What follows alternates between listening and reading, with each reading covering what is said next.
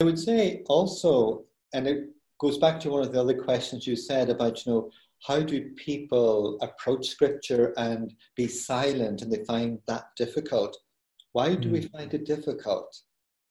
Mm. One of the reasons why we find it difficult is because when we're silent, things begin to surface from a deeper place within us. Things that perhaps we had put behind us that we didn't want to look at.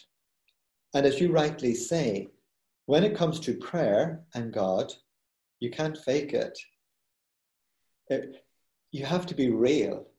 And that's why, if there's fear or anxiety or anger or whatever is going on inside of you, God already knows what's going on inside of you.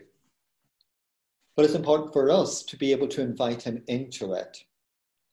But in meditation, at times, the meditation, we have to acknowledge that and invite Him into it but we have to go deeper than what we're thinking and what we're feeling. But sometimes it's hard to get past that. And we may have to just stay there and invite God into it. But if we can let go of the thoughts and the feelings and move to a deeper place, then we can begin to listen to God. But when you get quiet or silent, there's so much going on inside of your head. that It's very hard for it to actually calm down and to kind of become silent. It takes time if you're not used to it, it takes time and practice, really. That brings me back to Advent. Like, I love this statue, to be honest, okay? Because I think it's very much an Advent statue of Mary waiting on the Word of God. So she waits and she ponders in her heart.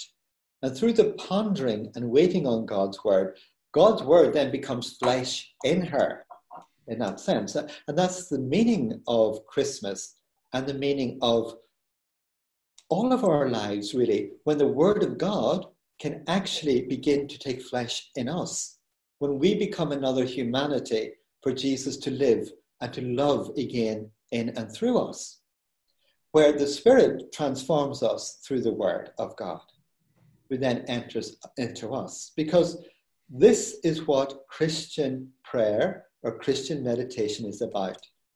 It's not simply about thinking or feeling.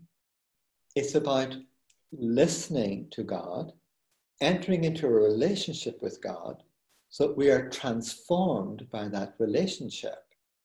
Any friendship you have affects you, it transforms you, it changes you. And this is eminently true of our relationship with God as well, too. This is why we need time and space to be present to God and to listen to God. Because when we're quiet or when we're silent, a lot of our desires begin to surface, a lot of our surface desires. But when you're silent and quiet, you begin to get in touch with your deeper desires. And when we get in touch with our deepest desires, we discover that is also God's desire for us.